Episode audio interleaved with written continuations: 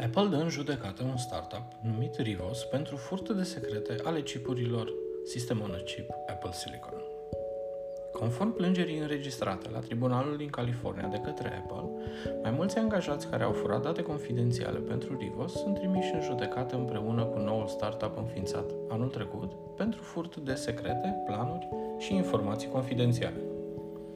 Știm că cei de la Apple sunt foarte secretoși cu tot ceea ce creează, motiv pentru care există diverse forme de NDA-uri semnate de angajați care nu au acces la toate informațiile, acestea fiind împărțite pe mai multe categorii și nivele de securitate.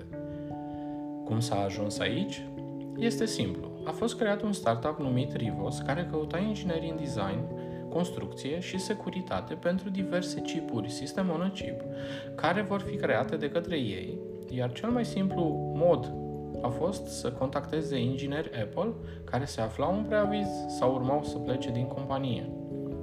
Pentru anumite sume de bani, aceștia au folosit diverse unități de stocare USB, precum și opțiunea de AirPlay, pentru a copia informații confidențiale despre Apple Silicon pe lângă cele personale.